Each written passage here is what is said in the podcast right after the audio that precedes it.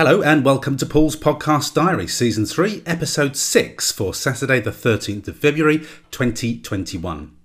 Coming up this week, I'll let you know how my PR call went and what happens next with the promotional campaign. It's back to wide listings with my sci fi. I'll talk you through the process and what's been involved this week.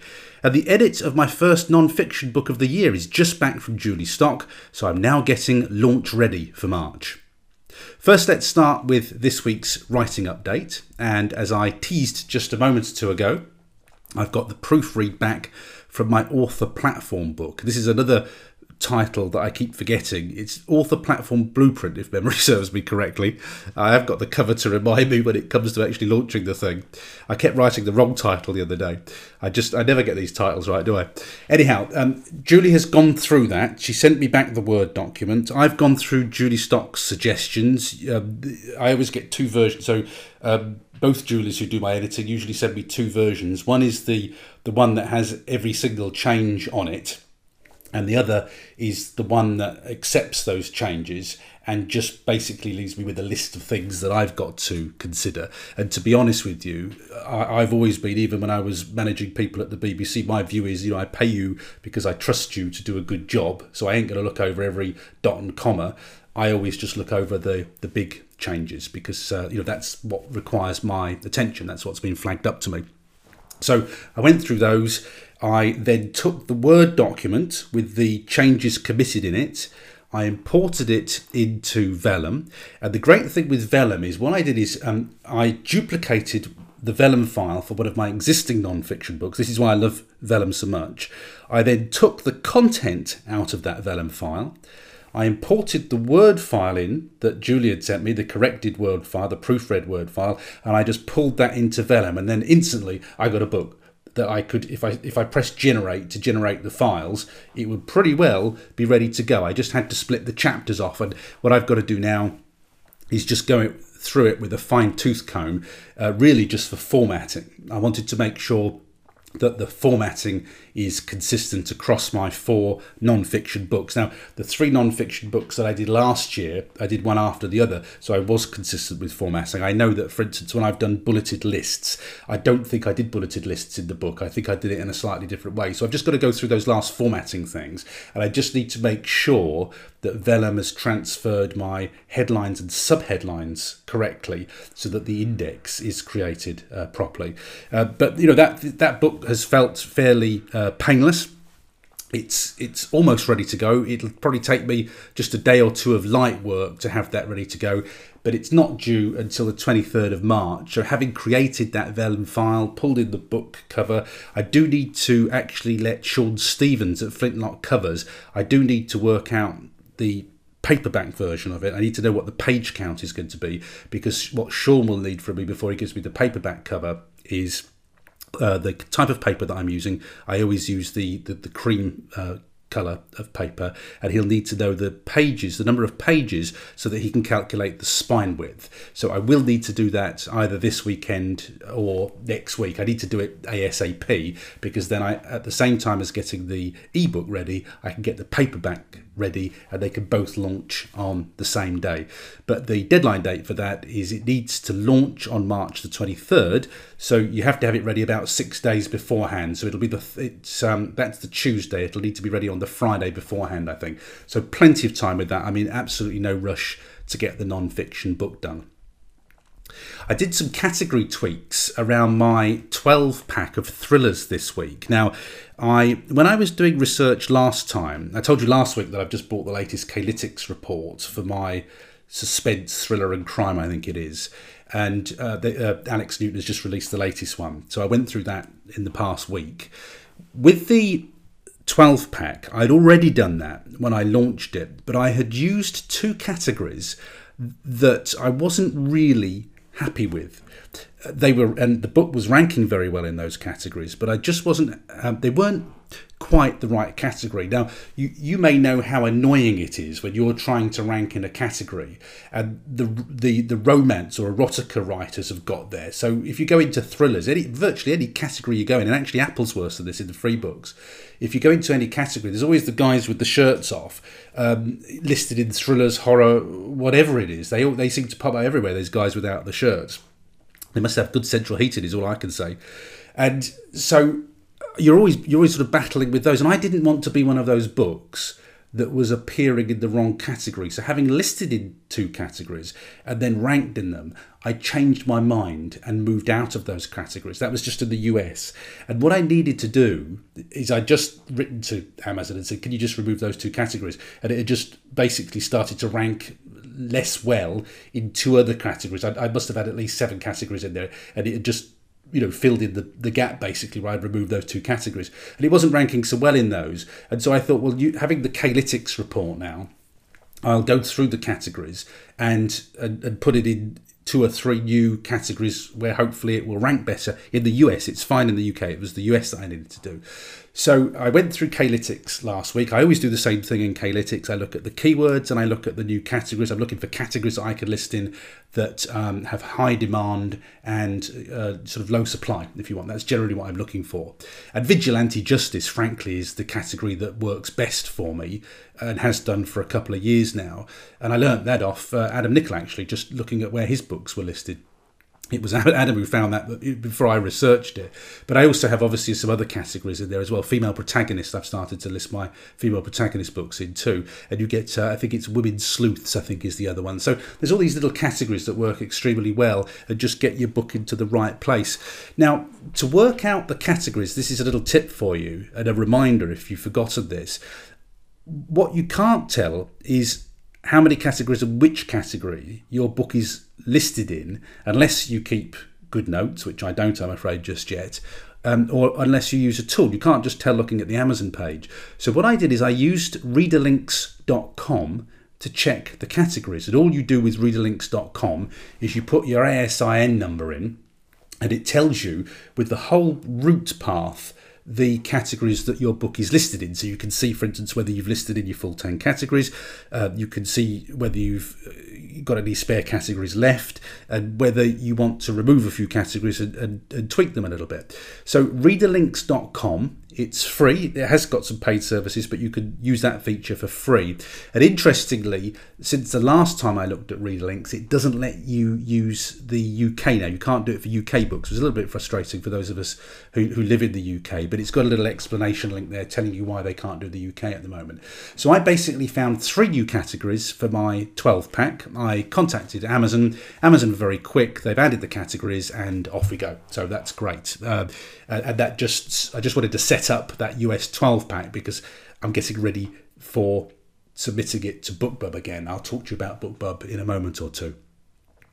Interestingly, this week I got an email from Ingram Spark, and um, you know, in a small way, I'm doing all right with Ingram Spark at the moment. In, in the, you know, I'm not making a lot of sales, but I'm making more paperback sales. This is on Amazon and on Ingram Spark actually. I make more paperback sales than I ever thought I would. Now, this is not a high number of paperback sales, but it's a paperback. It's a number of paperback sales. You look at it, you think, well, that's worth having. I don't mind doing that. Now, I don't make any money on paperback sales. I do it really as a service to readers. I understand that readers want to read paperbacks. I also use Ingram Spark, um, and this comes into my PR call um, because when I was being interviewed for the PR call this week, I was asked, can, can, can you get the books in bookshops? And I could say, yes, they're listed on Ingram Spark. Therefore, if you go to a bookshop, you won't find it on the shelf in a bookshop, but if you ask the people to look at it on their computer uh, search database, it will come up in their search databases. So someone can go to a bookshop, ask for my books, and get the Ingram Spark paperbacks. So that's why I list on Ingram Spark. But they sent me this week a, a price tweak alert. Basically, I think there was some change in something or other, and it meant that my prices on Ingram Spark in Australia for a couple of my books were running at a loss. If I sold a book, I'd owe them tenpence. And this just shows you how fine the margins are on Ingram Spark. The way I set it up on Ingram Spark, and I say, I, I this, to me, it's just a complete loss leader. I make, say, I make no money. I make negligible money from Ingram Spark. I am in profit. I, I do, but but when you list on Ingram Spark, generally they want to, or the retailers want to get a discount. So I, I list them at a 55% discount, which I think is the highest you could go. I don't let them pulp them. That's one thing I don't let them do. They can't send them back to for pulp because I could make a loss on it. I'm not prepared to do that. And I set the prices, so I make about 80p or a pound on a paperback, but you've got to price them up front so high. And I just think this is ridiculous. We're going through this contortion of me charging £10 for a book which they can then get for 55% discount because they've got to see that they got a discount.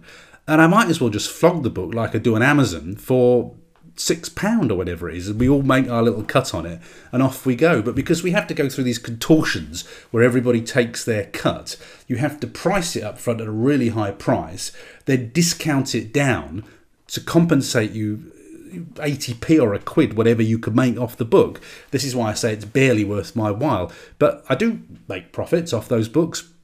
I do obviously monitor the prices when I get those alerts, and I am making a couple of quid every month, about 20 quid a month off those Ingram Sparks. Uh, nothing to write home about, but when you add it to all the other little bits of income that you get, it all goes to make up your author income and your author business. And as I say, I'm I was looking. I had calls to look at my annual figures this week, so I could give the the PR company a, a, a number, an idea of the number of books I'm selling. And I'm selling through Amazon more paperbacks than I ever thought I was. I never even look at paperbacks because there's no money in it really for me. But I am selling paperbacks, so that's just you know a by the by an interesting point. And I would recommend to you that if you do list paperbacks, to put them on Amazon and also to distribute them through Ingram Spark. And another little tip here is if you join the Alliance of Independent Authors, every year they update their code that you get as a member in the Alliance of Independent Authors, and you get a code that you can use when you list on Ingram Spark, which means every book you list on Ingram Spark you can list for free. It's quite a heavy charge if you pay for it, and you could do updates for free. It's something like these figures aren't up to date, but it's something like £45 to list a book and something like £25 for updates. Don't quote me on that because I, haven't checked it, but it, it's in that ballpark.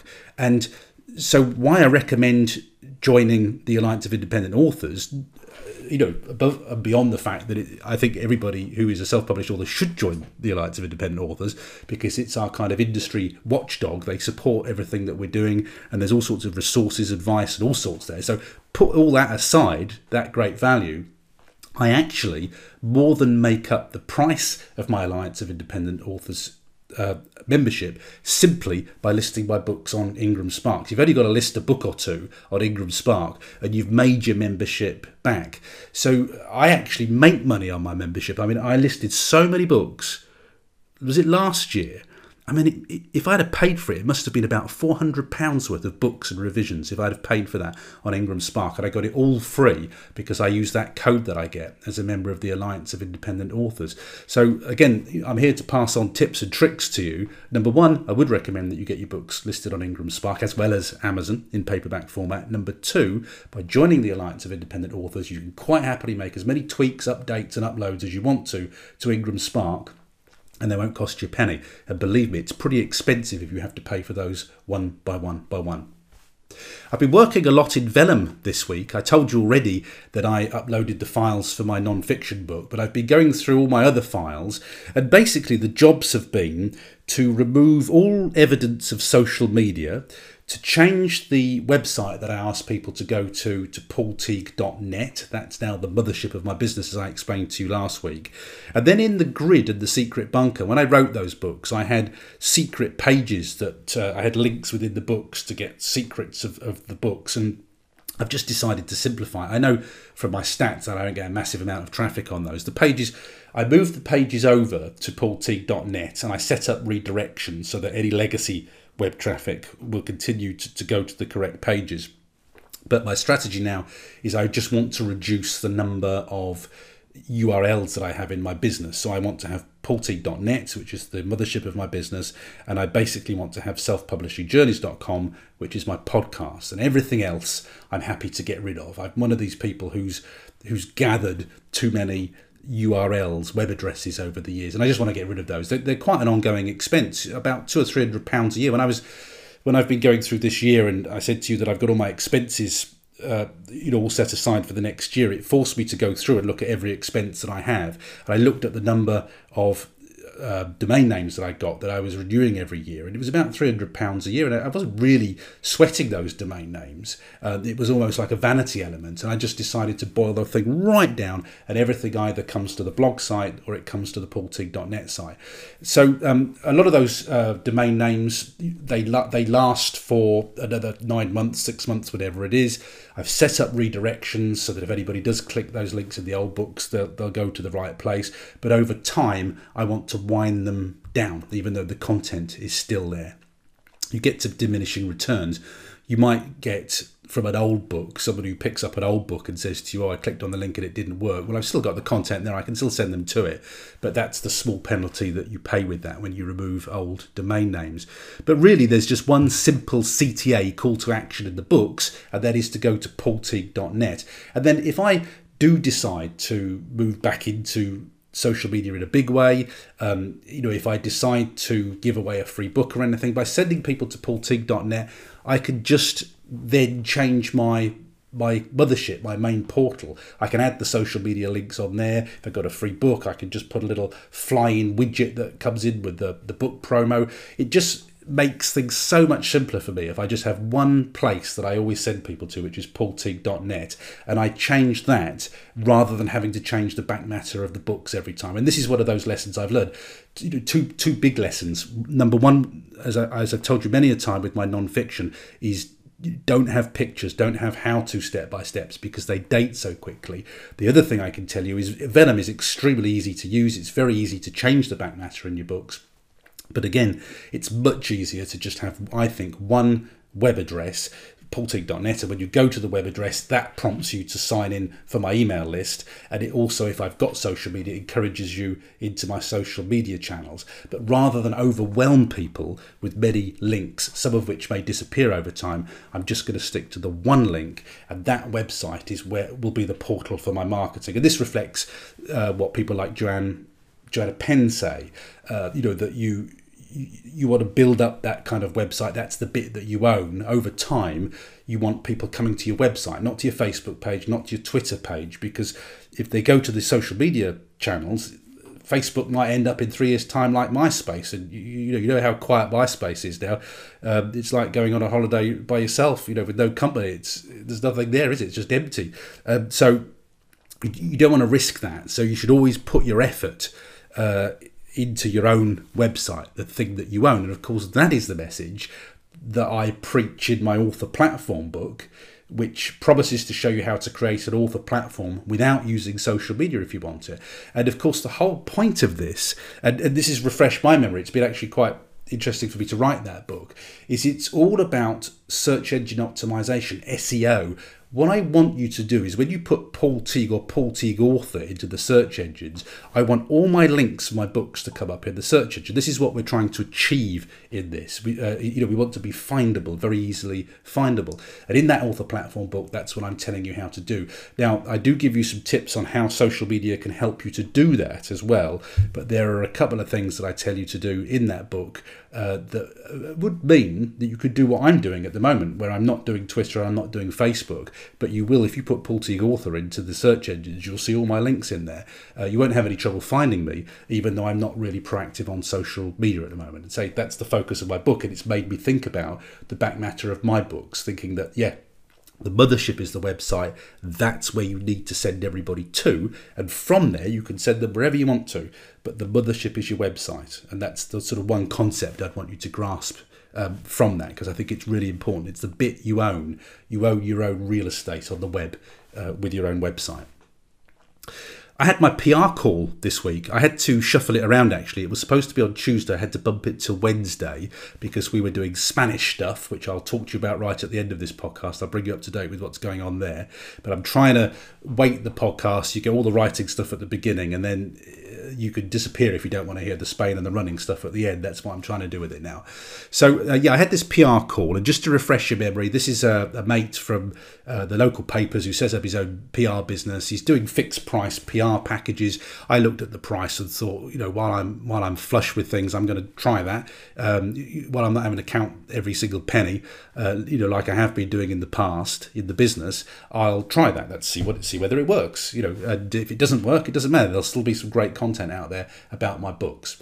So um, the the call was on Wednesday. It took about an hour. Uh, I think that was longer than it was supposed to, but um, the lady who was chatting to me, I think, was quite interested in, in, in how I was doing things. Uh, she was amazed at how many books that you could sell. Uh, you know, as a self-published author, and nobody really know who you are. I think she was amazed at how many countries I sell in, which is 116 now, according to Kobo. It's got, I've got that's what the map tells me. I've sold in 116 countries, and it was really just a chat about, uh, you know, where I got the inspiration from for the books and about really about my connections with Morecambe and the Bay Area, and I was just telling tales about how we worked in, in the one of the, the main location in one of those books. So it was just a you know chit chat, and she'll the, the poor old researcher journalist is going to have to turn that into some kind of a story. And I also incidentally refreshed my press resources page. I've always had a press resources page. It was on the secret bunker. I had it done years ago. I say I had it done. I made it years ago, and I've moved that over to paulteague.net now. Uh, so I have a press resources page, and I just updated a bit. There are some um, when I left the BBC, which is oh, it's is it ten years ago? These photos are about ten years old, and I, I look considerably younger and less grey and I thought, you know, I'm really, I'm going to have to stop using those photos now because, because uh, uh, you know, it's a decade out of date. So I got rid of those old photos now, and I've got some more recent ones that were taken uh, by press photographers at the Secret Bunker, and they gave me copyright permission to use them. And I've also, uh, my wife, when we've been doing research around Morecambe for these books, has taken author pictures of me. So I, have created a, a press page uh, where you could download all those photographs and they're copyright free, but some of them have a, a photograph uh, for photographers credit on them. Um, but if you want to have a look at that, go to paulteague.net and have a look at. I'm just trying to remember where it is. I think it's on the contact link there. If you just go and look at the the sub menu, you will see my press resources page. If I remember, I'll pop it in the show notes to save you hunting. Uh, but this is you could just send that then to the newspaper and say, look, help yourself to those pictures. I've also got an, an updated about Paul Teague page, and this is why I was checking my numbers, how many books I've sold, so that I could just give them some nice little headlines. Um, so I've put the sentence in there. In 2020, I sold over 100,000 copies on Amazon alone, with many more readers buying my books via Amazon Books, Google Books, Barnes & Noble and Kobo. My stories have been sold in over 110 countries. It's actually 116, but I just said over 110 for simplicity, in case that number changes. With the majority bought in the UK, the US, Canada, and Australia. So I was just checking those figures. The other thing is that I'm now a member, an authorpreneur member of the Alliance of Independent Authors. And to become an authorpreneur member, you have to show the proof um, that you've made actually it's it's fewer sales than I've made, but you have to show them what, what's the wording. Um, authorpreneurs earn their living from self-publishing and associated business. This membership is assessed, so you have to show proof of this. You will need to show evidence of fifty thousand book sales in the past two years, uh, which actually I, have done more than that in, in one year, and or KU or business equivalent. Well, in the last year, so from January to December of last year, I sold over 50,000 Amazon books, and I had 12.5 million page reads in Kindle Unlimited. So if you say a, a book, a reasonable size book, is 250 pages per book, which is pretty well what mine are, that's another 50,000 books equivalent. So um, that's roughly what my numbers are at the moment in terms of sales. That's not free books. If you put free books in there, which Amazon, they all do count as inverted commas sales, they do call them best sellers if they got to number one in the, in the free books. I haven't even counted uh, free books in there so as not to muddy the waters uh, because I could I can claim and verify those stats um, with actual sales um, but I had to verify them uh, to become an authorpreneur member of the Alliance of Independent Authors. So I've kind of put that at the bottom of the page just to say, you know, I haven't made these figures up or, or plucked them out of thin air. These are verified figures by the Alliance of Independent Authors. So yeah, I, I, don't know what's going to happen with the PR call. I haven't got the sort of press release back yet. I'm just going to check my emails. No, it's not back just yet. So I'll wait to see what story they they turn that into and what photographs they're going to use. And the joy of this is usually when you talk to the press, they usually say something that isn't quite right, and you think, oh, you know, it makes you wince a little bit. And, and I know how this is. When you're a journalist, you've got to tell a story, so you know you use more flowery language and you you tell a tale basically. Uh, but when you read it back, you think, no, I might, maybe wouldn't have put it like that. Uh, I get editorial control of this one, so I, I, get the final say on it. So I will get um, a sort of proof edition. I can change stuff if I'm not happy with it. But I think the the Bay on television has got about two more weeks to run on the telly, so I, I won't hold it up. I want to get it out there as fast as we can and just capitalise on that interest around the Bay on TV. This podcast is supported by affiliate sales of Vellum, the best way to format your publications in Mobi, EPUB, or paperback format. When you buy Vellum through my affiliate link, you pay the same price as normal, but I take a percentage of the sale proceeds, which goes to support my time and effort producing this podcast. All of my books are produced in Vellum, and I even have a simple guide to using Vellum on a PC over at my blog. Just head for paulteague.net forward slash use Vellum and download your free PDF how to guide. So, to check out the best formatting software on the planet, head over to paulteague.net forward slash vellum. This week I've been relisting my science fiction books wide. So on the 9th of February, they came out of KDP Select. I was almost tempted for a while, having spoken to Kirsten Oliphant, had my consultancy, I was almost tempted to leave them in for another three months and use some of these new tricks with Facebook, but I've decided not to do that. I've decided to put them wide again and to submit them for BookBub promos again when they're wide. Try and squeeze another couple of BookBubs out of them and then maybe consider putting them back into KDP Select again. Um, but um, yeah, relisting them wide is, is generally fairly straightforward in that I just waited for the clock to tick over with Amazon. Actually, I nearly missed it. I I had submitted a, I think it was the Grid 2 to draft to digital. All those files were just sitting there unpublished. Draft to digital is really interesting, really uh, easy. You just resubmit them and republish them again. You don't have to do anything else. And um, but I got an email back from Draft to Digital saying um, we can't list this one because it's still in KDP Select. And I thought, oh, that's interesting. I thought I'd got rid of all of those in KDP Select. I went to Amazon and found out that I hadn't deselected the grid. I thought I'd done all of those and I hadn't. Um, so I just caught it. So in UK time you know, if it's midday on Monday, Amazon's clock is is about I think it's about 12 hours ahead of ours, something like that. So it buys you that extra time. And I just caught it at the nick of time. Otherwise, those books would have gone into KDP Select for another three months and have been committed for another three months, or had to go cap in hand and beg them to take them out and say it was a mistake. So that was really lucky. So yeah, Kobo's dead easy to republish. Uh, Draft to Digital is really easy to republish, but I've had some problems with Google. Now, Google in the past has been an absolute breeze to publish on, and I really want to go direct to Google now because they're doing so many things to build and develop the platform. But um, I'm, ha- I'm having some problems with some books, and actually, I was working on this last thing last night when I was tired, and I was having problems, and I thought, oh, it's too late in the day now. I, I, I can't be bo- bothered to problem solve at the end of a day. I'll come back to that fresh and, and work out what it is. I have a feeling it's to do with me publishing them originally through Publish Drive and possibly having them connected to the wrong publishing company. It's something to do with that. Anyhow, I got to figure it out. I got to work out what's going on. But I am having just some problems with my Google Books. I will work through those. The other thing that I've been doing this week is, is having republished those books, I'm going back to my Vellum files.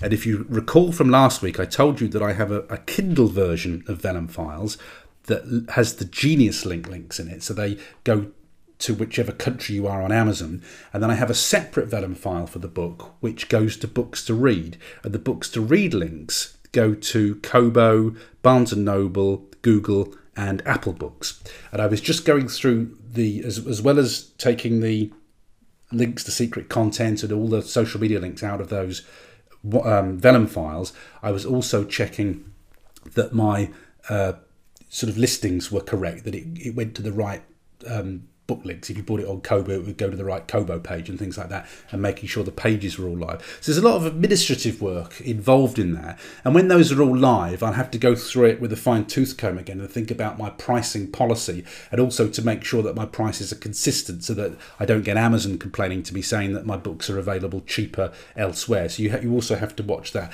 So I will have to go through my pricing at some point and work out uh, what my pricing strategy is going to be with those books, but also to make sure that they're consistent across the channels.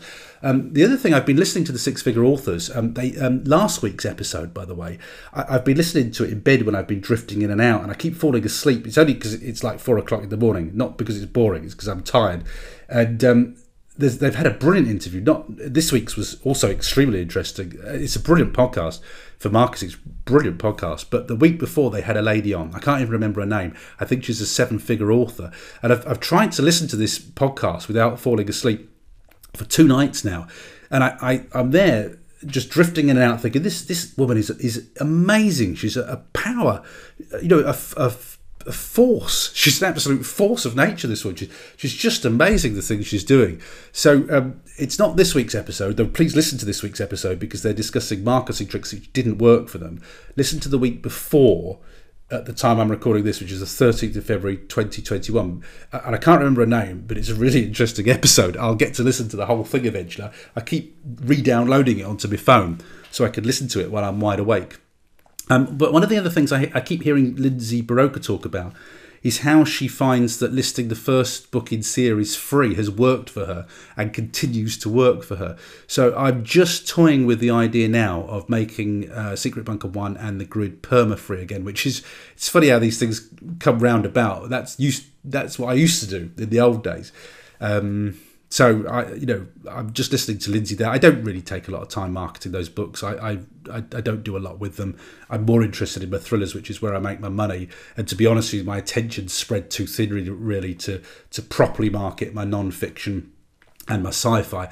I'm quite happy for those to just sit in the background and make whatever sales they do, and and and respond to whatever cack-handed, half-hearted.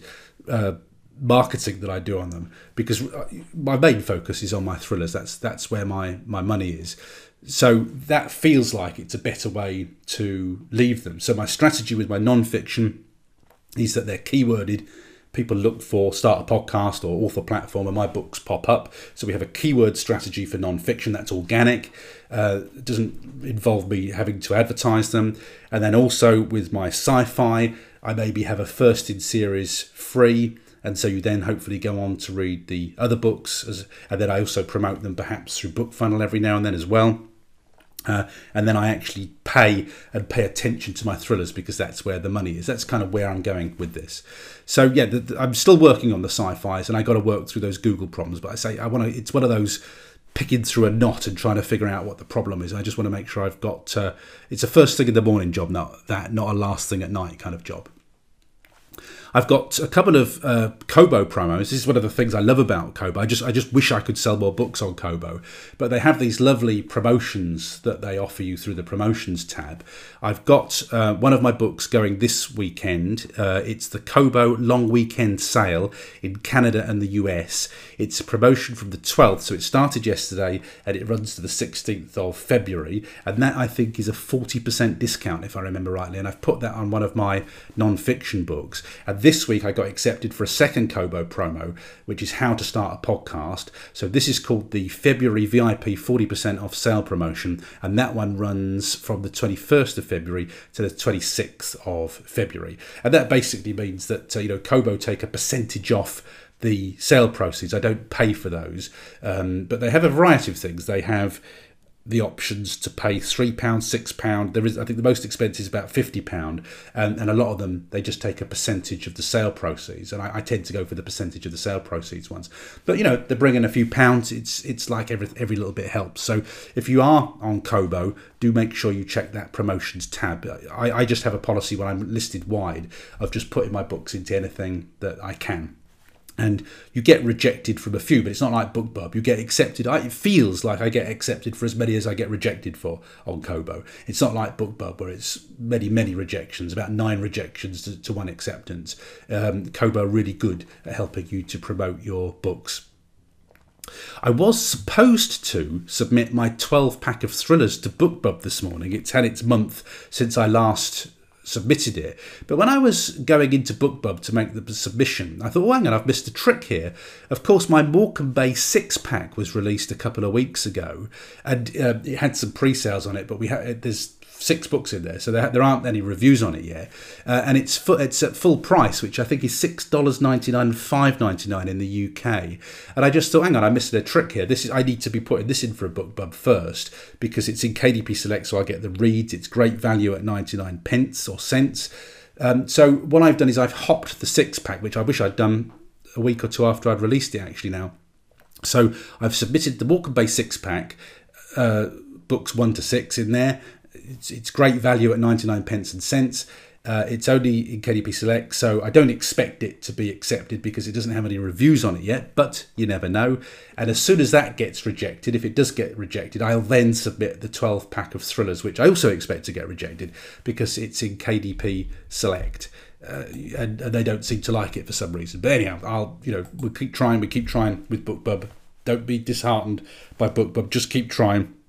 Some you win sub you lose. And I, you know, I would put it at something like you know, you fail nine, you get one roughly with BookBub. That's pretty well my experience with it, and I've been doing it long enough to know that you don't take it personally with BookBub. You just keep. I, every time I get rejected, I put it in the diary for uh, for, you know another month you, you've got to wait a month until you resubmit and then when the month comes up i just resubmit again it only takes a few minutes so if you get knocked back it doesn't really matter i've got one more release on the 22nd of February. That is, of course, my Morecambe 2, Morecambe Bay 2 trilogy box set. So that goes out. I've got to have that ready for Thursday, the 18th of February. Now, that file is already sitting there, it's already done. Uh, I'll just give it a last, last minute check. But I have to have it, the last version of that book in on Thursday, the 18th of February, which is this coming Thursday, and then it's released on Monday, the 22nd of February. And so that will then be my, my February release. That'll be the end of my five months worth of releases of my Morecambe Bay 2 thrillers. And then the month after, although this doesn't count because it's a different author name, I'll have another book coming out on March 23rd. So I'll have kept up six months of releases. And then there's going to be a break for a while, for half a year, because I don't think I'll be writing anything until I get this final Morecambe Bay trilogy done. And talking about the Morecambe Bay trilogy, something um, well, great happened actually today, but it was, I think, I don't know whether serendipitous is the word, um, but it's like that. I was just looking at Twitter, as you do, and when I was researching the Morecambe Bay Trilogy 2, it's about people going missing. And I, as part of that research, I connected to a, I think it's called a missing persons site on Twitter. I think that's what they call it, missing persons. And I get all these uh, tweets coming up about people who've gone missing, and it, it, fascinates me. I told you before that I reported on this in the 1990s for the BBC. I did a project called The Search, and I went to interview two people who got missing members of the family, and uh, it made a real impact on me. So, you know, it's over 20 years, and, and that's why I wanted to write um, this story about the, the, what happens when people go missing, and how it leaves people's lives in in just complete limbo. Well, uh, something came up on my Twitter feed today from this missing persons site. And it was actually, I recognised the story. It was about a chap who'd been missing for 25 years. Well, that, of course, is the right time frame for when I was at the BBC in Humberside. And it mentioned that he'd gone missing from Merseyside. And I, I looked at it. I didn't recognise the name. It's too long ago. I couldn't remember the name. But I did a little bit of digging and I was looking for the Hull connection. I thought, let's just read up on this. I took the gentleman's name. I did a search online. I found some newspaper articles about it. And sure as heck, uh, the, the, his mum is from Hull. It was the chap that uh, inspired the my books to be about missing people. So this gentleman has been missing for 25 years now. 1995, 96 uh, was when he went missing. And, and I must have, I was trying to time it. I think I left BBC Radio Humberside in the year 2000. So I probably covered that about 1997, 1998 because he'd been missing for some time when I did the story. Um, but of course, I'd forgotten all those details and there was no legacy left of it online. If you do a, a, search for the content I did for the BBC, it's all since been erased by the BBC, unfortunately. So I couldn't find any evidence of it. But uh, having got the gentleman's name now, I was able to find newspaper articles about the story, and it, it was him. So um, if you're interested in that, if you're interested to see that original story 25 years ago now that inspired me to write or to use that as a theme. I'll put the links, a couple of links to, well, the, the tweet that I saw, but also a really interesting newspaper article so that you can see, uh, you know, what a why that story made an impact on me all those years ago and why it still makes an impact. You know, it's still one of those stories that stays with me and, and, and bothers me. But it bothers me about how people could, could disappear like that. There's a program on Channel 4 where people try and evade capture. And, and it just shows how hard it is. They all they can't resist contacting their family. They use phones, they use cards and things like that, and it's and they're always being found. You know, they're useless at hiding. So it's actually very difficult to disappear. But also, it's very difficult not you know if if if, if there's malevolence involved, you know, murder, the cameras usually catch you um, there's usually something that comes back to get you. So it's, it's, I think it's extraordinary in this day and age that people can can disappear. Now, 25 years ago, clearly, it was a lot easier to disappear than it is nowadays with all the digital devices and tracking devices that we have. But it still takes. It's extraordinary to be able to disappear. It's extraordinary to stay disappeared if you if you leave your family and you go. And it, it just fascinates me as as a as a sort of story material. And so anyhow, I'll put the links on the show notes if you want to find out more about that sort of story that inspired the Morecambe Bay 2 trilogy. Uh, you'll be have, able to have a read of it. I'll put some of those links in for you. I discovered a new resource this week, which I want to let you know about. Can't remember where I heard it. Can't remember whose podcast it was. So apologies for not crediting the podcast. But uh, the software, I think it was uh, Wish I Knew Then. I think it, yeah, I think it was Wish I Knew Then which is another great podcast that I'm listening to. I, I love the ladies who, who present that. They do a. I, I love the um, chats that they have between themselves. But the podcast is wish I wish I'd known then. Wish I'd known then. And I'm sure it was on one of those episodes. But the resource is called Scribe Count. Scribecount.com. I'll put the link on the resources page. And I tried it this week. It's in uh, beta. They're testing it and sorting things out. But basically, what Scribe Count does is it brings all your data from multiple sources so that you can see how much you're earning on Apple, Barnes & Noble, Google, Amazon, and Apple Books. It brings all those feeds in for you in one simple interface. Absolutely fascinating. I've never seen all that data presented in such a great way. Now, I took a 14 day trial of it. I will warn you that it's quite expensive on a monthly basis. It's free if you're earning less than $500 a month. So, so for many of you, that will be fine and very, very useful. But um, I, I, thought it was a little bit steep uh, if you're earning, I can't remember what the, the top level is. I looked at that and thought, mm, mm, I'd have to think about the benefit of that. It's the sort of thing that I would be more inclined to get for a month and get a snapshot of where I was doing, maybe every half year or every year, rather than constantly have it. Um, but maybe it's just me. I, I, usually have to think about it if it's quite a long, if it's quite a big price for subscription. I'm not a big fan of ongoing subscriptions. But any, but I can tell you the site is brilliant and it's well worth having a look at. Now, I think it needs some calibration because I was looking at my all-time earnings, and it tells me that my all-time earnings are a quarter of a million dollars. And I looked at that and I thought, blimey, I, I didn't realise that. And then I, I dug in a little bit and I saw that the interface is telling me that I've earned $111,000 in India.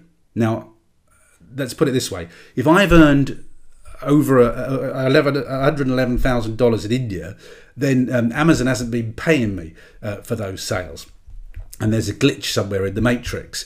But I sent them a, a support note um, and just said, look, that doesn't feel right to me as a number. I'm sh- absolutely sure that's not right. Um, you might just want to check your. I think it looks like it's a conversion issue. So to me, it looks like there's a decimal point in the wrong place. That's what I would suspect. Um, so I've asked them to just check that. But I know they're having those kind of calibration teething problems, which is why they're keeping it free.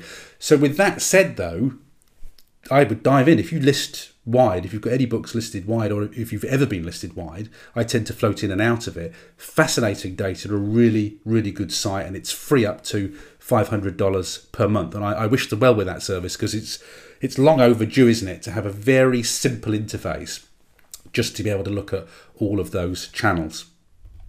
I registered for a written word media webinar this week on, on Apple Books. It was talking about listing directly on Apple's. Just like Google, Apple are making a lot of effort now to work directly with authors and have promotions and just do more for authors.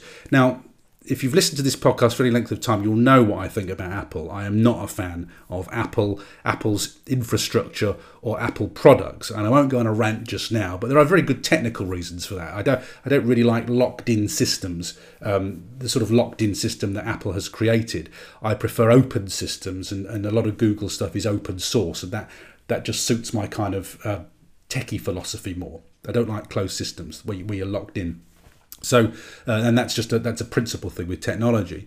So uh, I I missed the webinar because it was on late. Let's say late at night. It wasn't late at night, but I was tired and I, I went to watch some telly.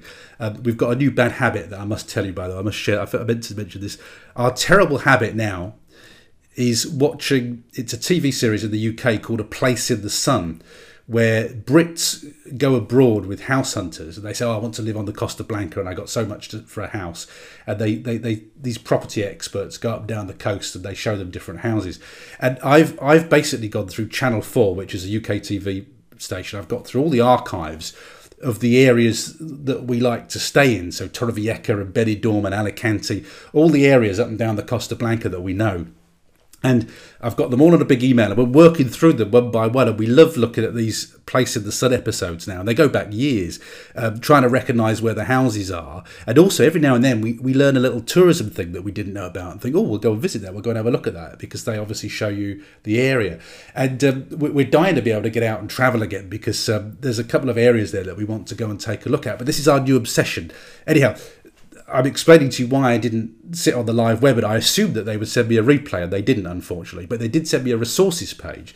So I went through the resources page, and I went to Apple, and I, I, I kind of logged in. Even the even even logging into Apple with your Apple ID is a pain. Everything's a pain with Apple. And I'm sorry if you love Apple, but this is just how I feel about it. I went round in circles a few times. I tried a few things, had a look at it, and thought, do you know what? Life's too short. I really, I just don't like Apple. I, I, I think it's about the way your your brain is wired. I think Apple's are, are wired for people who think a certain way and, and Microsoft is, is geared to people who, who think a different way, and there's neither is right, neither is wrong. Um, it, it, might be a left side, right side kind of thing. That that that's my conclusion with it. I just don't get on with Apple at all, or the way they think, or the way they present anything. It, to me, it's just like completely illogical, and, and, and, I hate it when when I have to go onto my my wife's. My wife uses my old Apple uh, Mac uh, MacBook, is it called? Which is years old now. I bought it in about the second year of my business because everybody was saying apples are great. I think I struggled with it for six months, hated it, and gave it to my wife who loves it. And every time I have to do anything on that Apple, I'm cursing, I hate it, it doesn't work the way I want it to or expect it to. I just don't get on with Apple products at all. Anyhow, that's a long way round and slightly ranty of telling you that I'm not going to list directly on Apple. Life's too short. I'm just going to go through Draft2Digital. Um, I do all right on Draft2Digital. I think I've had. I think I've had I'm always wary of sort of saying something that's not true, but I'm fairly sure that I've had some number ones in Apple, not only for free but for sold. I think that's right. Fairly sure that's right. So I do, and I do that through Draft2Digital, not not through going direct. So I think I'm going to stick to Draft2Digital. And if there's ever a point at which Apple really becomes a, you know an ongoing and massive part of my business, then I guess I'll just have to bite the bullet. But I just I really I just don't get on with it. I'm sorry. Um, it just it, you know I'm reasonably good at tech, and it, it just bemuses me. I can't find what I want. It's not in a logical place. Just nothing's logical. So, but I I think that's right side left side of brains. Um, but ranting aside, why I'm telling you this is that Written Word Media are running a series of webinars on Apple Books at the moment. And if that's of interest to you, I would suggest that you head over to Written Word Media. They're the people who do Free Booksy and Bargain Booksy promos. I love them. Uh, those are great promos. And they're doing some brilliant blog content. And I'm really see, pleased to say that they're also doing webinar content as well. So do check those webinars out if you want to catch one of those.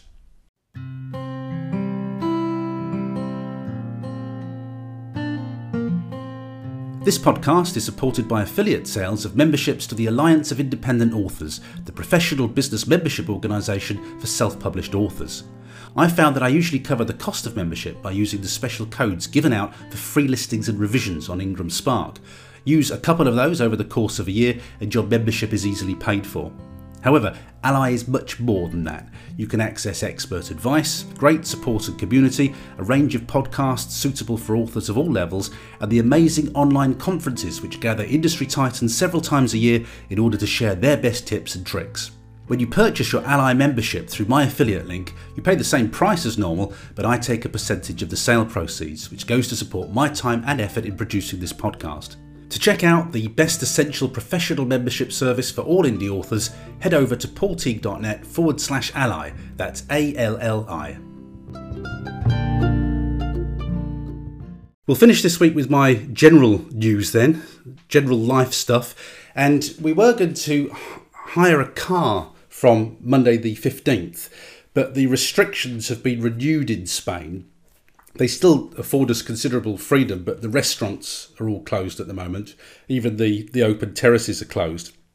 It looks like if they start to ease things, they'll open the, the terraces first, which is great because almost, almost day to day life are going as normal when they do that. Um, there's no uh, restrictions in terms of movement, but there is at the weekend. So, for instance, I think it's from three or six o'clock on a Friday until 6 a.m. on a Monday. There's no travel outside the the, the city boundary. So we decided last weekend not to hire the car. There doesn't seem a lot of point at the moment until we can make the most of it. The other thing is, is that when you're out, if you need to use the lure or anything like that, there's, there's nothing open. You can't go anywhere. Everything's shut. So we just decided to park that for a bit. I cancelled the car hire, and hopefully, before we leave Spain, things will open again, and we'll be able to hire the car, and we can have a couple of weeks nipping up and down the coastline on the beaches and things like that. Uh, but so uh, that, that will hopefully mean I get a bit more work done over the next couple of weeks because they would would have been a write off the next ten to fourteen days if I'd had that car. But as I say, um, we've got the restrictions here renewed until the first of March. And then, hopefully, fingers crossed.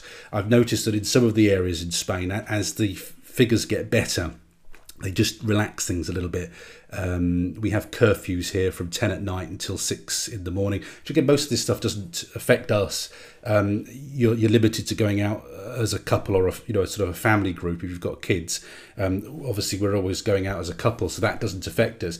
So, so really, day to day, we're not massively aware of it, other than the fact that the uh, the restaurants, the terraces are closed. We we weren't going inside restaurants anyway. We were only sitting outside in properly ventilated um, areas. So if we get that last thing back, then it will feel relatively uh, normal here. But that won't be reviewed, as I say, until the 1st of March. This week I hit 300 games of Scrabble with my mum. It was yesterday actually, it was our 300th game of Scrabble. We've been playing since about the 23rd of March when the UK went on lockdown last year. My mum is due to get her final vaccination on the 30th of March, I think it is. And then I think in a very, very small way, she'll start to see one or two of her friends who've also been vaccinated and uh, who are also living quieter lives. So she'll be able to get some element of normality back.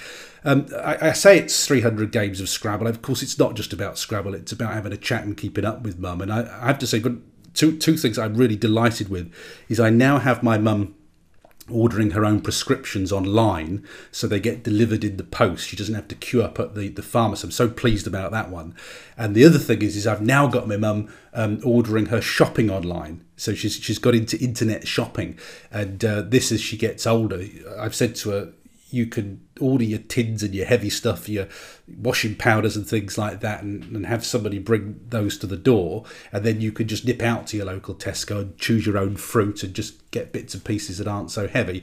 And that to me is a great compromise. But it means basically that she can do everything that she needs to without ever leaving her house, which I'm delighted about. We're going to have a kind of lockdown Valentine's Day on Sunday the 14th. This is our 37th Valentine's Day together, I calculated, which horrifies me. Uh, the first Valentine's Day meal we ever had was when we'd known each other for about two months, and I cooked chicken paprika and my uh, was it a prawn cocktail um, in, our little college kitchen, and then we ate it in our student rooms. And that was in 1984. So it'll be our 37th Valentine's Day together. Uh, first one we've ever spent in lockdown, and we will be ordering. I'm not quite sure what we're going to get because I've just signed up for the Spanish version of Just Eat, which, as you would expect, the menus are in Spanish. So it's going to be a bit of a surprise on Sunday, and it might be if I order the wrong thing the last Valentine's Day we spend together because we're eating Indian. If I get something that's too hot, that that might be it. It might be game over. So I'll let you know next week. And then finally, just to bring you right up to date uh, with the Spanish stuff, uh, we this week we're dealing with the solicitors to get our residency sorted out. This week, and I think it was on Tuesday. It was on Tuesday. That's why I had to bump the PR interview. On Tuesday, we went to a notary, which I've never done before, and I, have I've learned that in Spain, if you want to make life easy for yourself, you bring a translator in. So we brought tra- uh, Sebastian in, a translator who we've got to know really well, and Sebastian came in with us on Tuesday, and basically the notary had to certify our passports and what else did they have to certify? Some oh, it was um, a deed of um, what's it called, where you give somebody permission to act on your behalf. So it was a uh, not a deed of covenant you're all screaming at, at, the speakers right now. I know you are. Um, it was one of those um, to give the solicitor permission to act on our behalf on residency matters. So we had to get that sort of you know witnessed and check the legals and everything. That went off in the post. So I said to Sebastian, "We're just round the corner from the post office. Could, I'll keep paying you. Come come into the post office with me because what I want is the Spanish equivalent." Of signed for registered next day post. I haven't got a clue how to ask for that. So we did that in the post office as well. And then I needed to get some certified copies of my Spanish bank accounts because they need to look at your income and also it proves that we were in Spain in you know before we the UK left the EU. So uh, I've got loads of transactions on that account. So I had to get a, a, certified and stamped statement. So on Thursday, we went to the Spanish bank, our Spanish bank. Sebastian came with us again, and we got that sorted out. And it was hand stamped, and I've scanned it with my new printer, and that's all gone off. So I've just literally, while I've been talking to you, had an email from the solicitors, and I think we're virtually there with paperwork. They'll put that in, and then we'll wait and see whether we get a result. But the very act of submitting it means that we can stay here till the end of June. That's the latest we can stay here for tax purposes and for sort of going through this residency residency process. So um, I'll let you know how we're doing with that. But at the moment, we're looking, I think, if we can, at staying till the end of May and then heading back to the UK because we need to be back and settled for when the kids are back. So probably end of May, but that's got that's only written in pencil at the moment. And then the final thing before I finish back. And I've just heard that my wife's back from the shops, which means she's brought lots of delicious things for me to eat. So I'm going to go out and investigate the shopping in a moment. The very last thing to tell you is that my February challenge is going well. We're halfway through the month tomorrow uh, no on sunday we're halfway through the month on sunday and on sunday i will do my seventh run but i've also done lots of uh, more than five kilometre walks as well. So currently, my score sheet is showing 39 miles that I've done so far in February, and that's made up of six runs and I think about four walks. So we're well on target to hit uh, the, the, February running challenge. And in the post uh, yesterday, my medal came for the January runs that I've done. If you want to have a look at that medal, head to paulteague.net, navigate to my parkrun page, and you'll see all the pictures I take to show what I'm up to with my running, if that interests you at all. You can check out the show notes and listen to the back catalogue episodes at paulteague.net forward slash podcast. If you want to record a question for me to answer on the show, please head for paulteague.net forward slash question. If you've heard something that's helpful to you in your author business and you'd like to support the show, then you can buy me a coffee at buymeacoffee.com forward slash Paul Teague. That's it for this week's show. Thank you very much for listening, and I hope you have a great week of writing. From me, Paul Teague, bye bye for now.